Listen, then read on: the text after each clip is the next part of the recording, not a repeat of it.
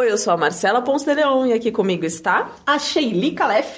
E juntas nós fazemos o Baseado em Fatos Surreais. Shelly, conta pra gente como é que funciona o Baseado em Fatos Reais. Aqui nesse programa, a gente conta a sua história como se ela fosse nossa. A gente conta todos os casos que vocês mandam, pode ser triste, alegre. A gente sempre dá uma pitadinha surreal e se ele for surreal, melhor ainda. Sabe aquela história que você fala assim: "Nossa, ninguém vai acreditar nisso"? Manda essa história pra gente, a gente conta aqui no programa. Eba. E o Baseado em Fatos Reais faz parte de um projeto de mulheres podcasters, um projeto da maravilhosa Ira Croft. Se você colocar lá no Twitter, é, agora era bom colocar um barulho de palmas, né?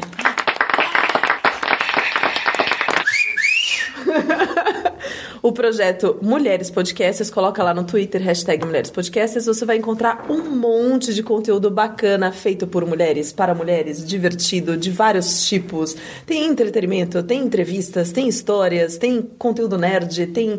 Nossa, é muita coisa, tá bom? Só não tem lá aquele conteúdo que você ainda não produziu. E se você quiser produzir o seu podcast, aqui na Tabasco você pode ter espaço para fazer isso profissionalmente. A gente é só mandar seu material pra gente gente, a gente seleciona e você vem gravar aqui no estúdio, tá bom? Em Pinheiros, em São Paulo, super pertinho de você. Sensacional, sensacional. Eu adoro você porque quando eu esqueço que tem que falar, você sabe que tem que falar logo em seguida. Que bom, a gente só não falou como a pessoa manda a história. Mas isso a gente fala no final, que é pra ela ficar ouvindo o podcast até o final. Hahaha, ouça tudo e saiba como mandar a sua história. Então, vamos pro caso de hoje? Vamos para o caso de hoje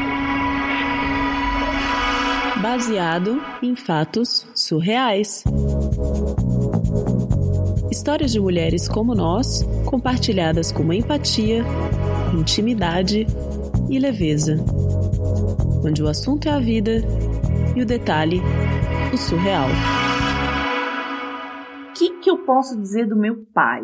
Acho que assim, a melhor definição do meu pai se eu fosse falar para você, é que ele é um cara que tem dificuldades em se comprometer. Vamos falar assim. Não sei se o seu pai é assim. Sabe uma pessoa que tem dificuldade de se comprometer, por exemplo, com o casamento, com a criação dos filhos? Acho que é uma dificuldade que, infelizmente, até assola muitos homens do nosso país, né? Ah, você acha? Acho. Imagina, homens tão comprometido na vida. É, tem, tem assolado aí. A geração do meu pai foi muito acometida dessa, desse problema de se comprometer com as pessoas. Então, como ele tinha essa característica de dificuldade de se comprometer com as pessoas, quando eu tinha meus. não tinha nem cinco anos, acho, quando ele foi embora de casa. Minha mãe, na verdade, mandou ele embora de casa, então eu convivi com ele mais ou menos até essa época. O que, que aconteceu? Minha mãe descobriu que ele tinha outra família, oficial no caso, né? A nossa não era oficial. Hum. Então, ele é, né, trabalhava na estrada, dirigindo. Então, quando a minha mãe descobriu isso, ela até suportou um pouco essa situação. Ela descobriu mais cedo, quando eu era bem pequena. Ela suportou um pouco essa situação. Só que aí ele marcava. Sabe essa coisa que acontece que o cara diz que vem buscar o filho na sexta-feira, aí a criança fica esperando, eu ficava esperando, ele não aparecia, eu ficava muito triste. Acontece isso? Acontece. Oh. Ai, gente, é tão comum, né? Só que a gente fala assim como se fosse uma coisa, mas quando é a gente que tá vivendo é um desespero. Porque imagina, você fica esperando, a minha mãe falava, ah, seu pai vai vir te buscar, papai vai vir amanhã, e ele não chegava, ele não chegava. Foi nessas também que ela descobriu realmente que ele tinha uma outra família. Hum. Ele já tinha três filhos. Ah. E era casado há mais de dez anos. Ah. E eu e a minha mãe. A minha mãe era a outra, e quando ela soube disso, ela não teve negociação. Ela mandou ele embora mesmo, tipo, da nossa vida. Cara, que loucura. Por um tempo ela tentou manter essa coisa de por ele ser meu pai, ele ficar, mas como ele dava muito cano, essa dificuldade de se comprometer, né? Que é o jeito mais elegante que eu consigo falar disso hoje. Como ele dava muito cano, ela realmente, tipo, eu vivia chateada. Ela, imagina, ela se organizava para fazer alguma coisa porque ela tava me criando sozinha. Aí ela se organizava para fazer alguma coisa uhum. Sozinha, nunca podia, porque ele nunca, ele vivia dando cano ele nunca aparecia. Era muito raro. E aí eu não tive mais contato com ele. X. Nunca mais vi meu pai. Eu sabia que ele tinha uma família e que ele já tinha três filhos: duas mulheres e um homem. Tá. Eu sabia que existiam essas pessoas que eram mais velhos que eu, não muito mais velhos, mas eram mais velhos que eu, e fui seguindo minha vida. Quando eu tava com 25 anos, né, recentemente, uma tia minha encontrou, uma irmã da minha mãe, encontrou meu pai uhum. na rua. Ah! Na rua, do nada, tipo, se encontraram sem querer. Veja só. Olha 20 só. anos depois. E ela conversou com ele e ele falou assim: Oi, Fulana, como que tá e tal? Escreveu o telefone dele num papelzinho e pediu pra ela entregar pra mim. Olha só. Pediu pra eu entrar em contato com ele. Durante esse tempo todo sem contato com meu pai, eu fiquei chateada. Eu até achava que ele não queria contato comigo. Uhum. Por causa das lembranças também da infância e de e que a gente acabou passando necessidade no primeiro momento. Muito difícil, né? Trabalho, criança Sim. pequena. Foi toda uma situação difícil lá pra gente. Então eu não sabia se e- o que, que ia ser encontrá-lo, né? Mas com esse papelzinho e a vontade dele de, de me ver, eu me empolguei e falei, acho que eu quero, porque eu também sempre tive muita curiosidade de conhecer meus irmãos, né? Sim, imagino. imagino. Você saber que você tem irmãos. É, imagina, será que eram parecidos comigo? Será que eram parecidos com ele, né? Às vezes eu ficava pensando, eu saía pra dançar lá na minha cidade, pensava, vai que eu tô dançando com meu irmão, vai que a gente fica numa balada, ai, essas viagens. né, tipo, eu sei que é uma pira da minha cabeça, mas é, é, umas coisas esquisitas, mas eu ficava pensando assim nessas possibilidades. Vai que eu tô estudando com uma irmã minha, Porque... vai que eu tô no salão fazendo a unha e a menina tá lá e eu não sei que é minha irmã, sabe assim? Sim. São três pessoas, é gente pra caramba. Num- Pra se encontrar mesmo numa capital, é muita gente. Sim, sim. Aí eu falei, bom, vou encontrá-lo. Como que eu conto isso pra minha mãe? Ah, tem esse porém. Porque a minha né? mãe tchum, deletou ele da vida, ficou com muita raiva na época e não queria, lógico, ouvir falar, né? Certíssima, né? Fui falar pra ela, ela ficou bem chateada comigo. Ela olhou assim com espanto, perguntou se eu tinha certeza que eu ia fazer isso. Ela disse: Eu não acho bom você fazer, eu não gostaria que você fosse falar com ele. Você sabe por quê? Sabe quando mãe diz assim, Uhum. você sabe? né? Não precisa. Não põe o dedo na tomada que você vai levar choque. Foi bem nesse tom que ela falou comigo.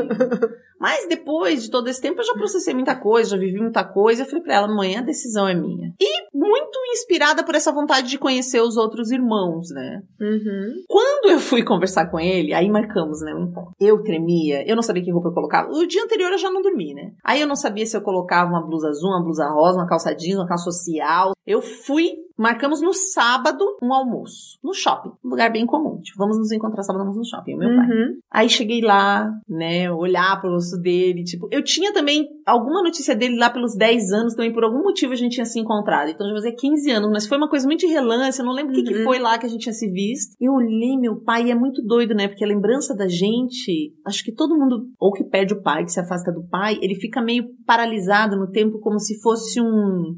Na sua melhor forma. Uhum. É como se fosse um herói na melhor forma. Então, Você assim, você fica com uma jovem, imagem na cabeça. que é de quando você era pequena, né? Então é uma pessoa sempre alta. assim, depois eu conversei, né, com as pessoas, porque você é pequena e a pessoa, então é sempre é uma imagem de alguém forte, de alguém protetor, de alguém grandioso. Uhum. Porque a gente é pequenininha, aquele ser nos cuida, ele é grandioso. E olha, até me emociono de lembrar, quando eu olhei ele do jeito que ele tá hoje, eu caí numa real assim instantânea, assim, ao mesmo tempo que eu eu senti amor, eu senti raiva, mas a coisa que eu mais percebi foi que eu não conheço essa pessoa. Olha Tudo que eu elaborei, que eu pensei, eu olhei assim, era um completo desconhecido. Porque, sei lá, a palavra pai traz uma intimidade, a gente fica achando que é amigo da pessoa, que tem um Uhum. compromisso. A pessoa cuidou da.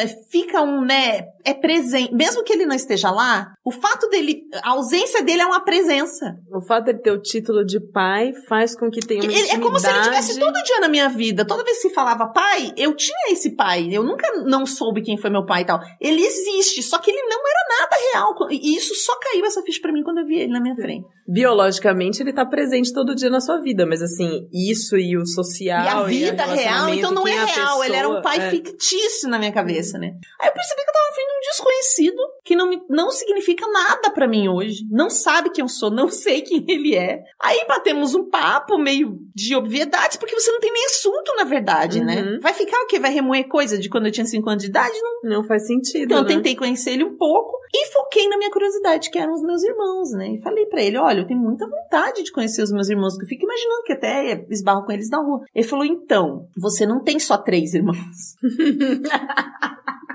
Por que só uma surpresa, né? Manda mais, manda mais. Manda mais, o que tem? Você tem quatro irmãos.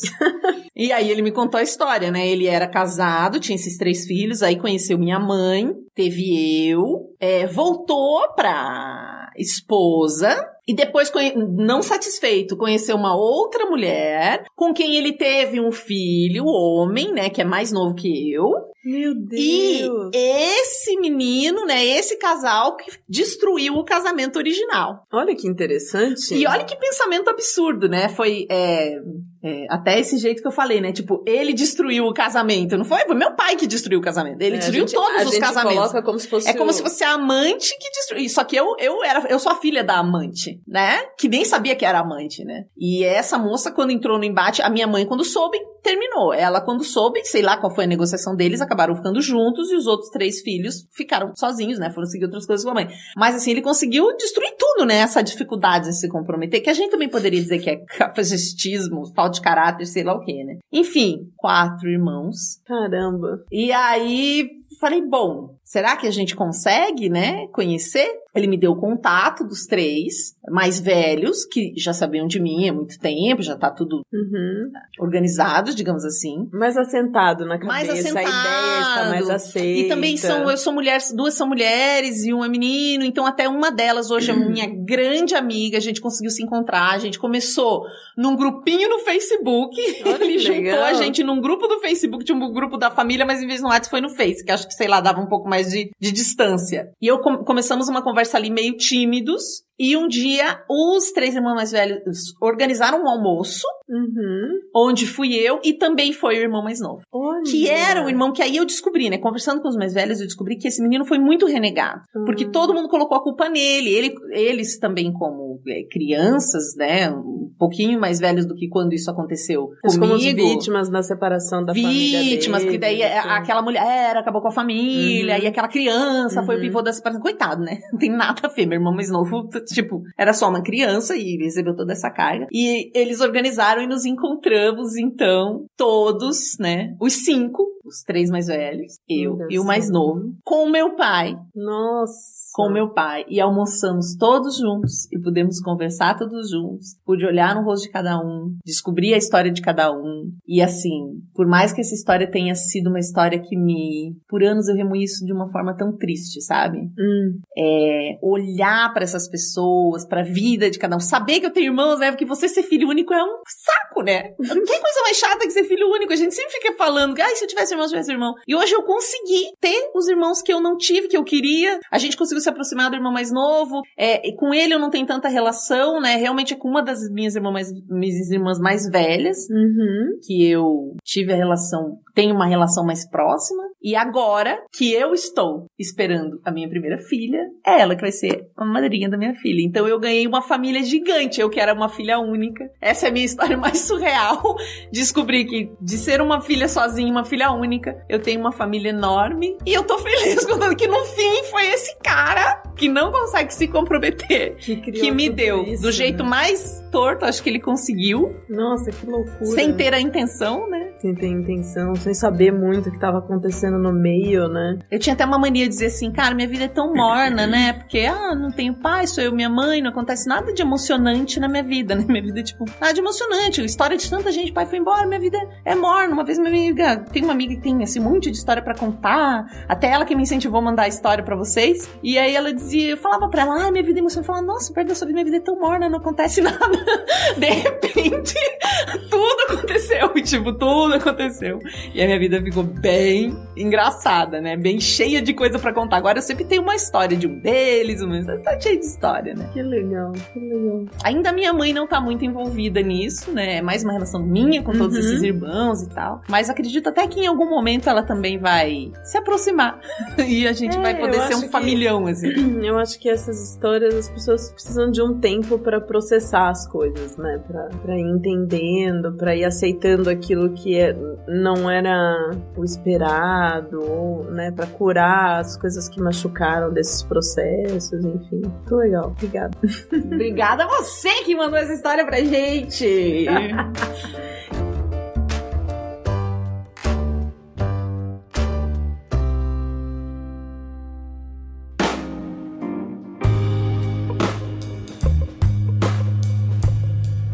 E agora a gente entra nos nossos agradecimentos. Um obrigada a você que manda história, um obrigada a você que nos ouve, nos assiste, um obrigada a Tabasco, que é o nosso apoiador oficial que nos recebe aqui maravilhosamente toda quarta-feira de manhã. Eles acordam muito cedo, eles saem lá do Capão Redondo às 4 horas da manhã, pegam três conduções para chegar aqui e receber a gente de tapete vermelho.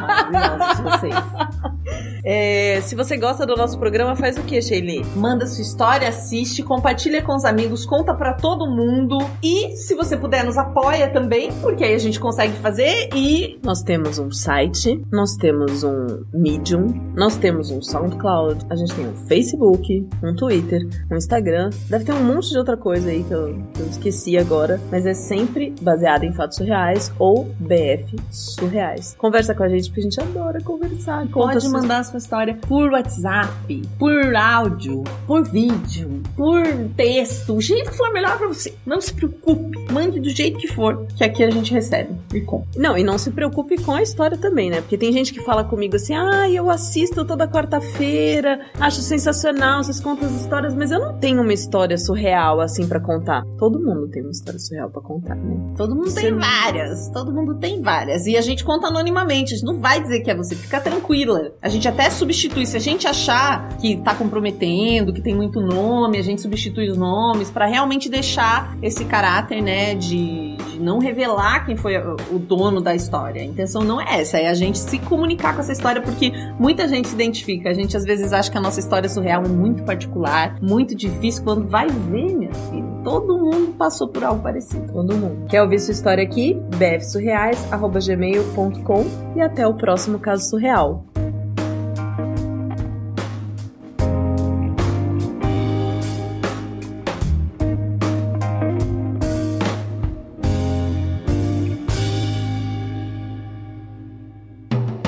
Podcast foi editado por É Pau, é Pedra.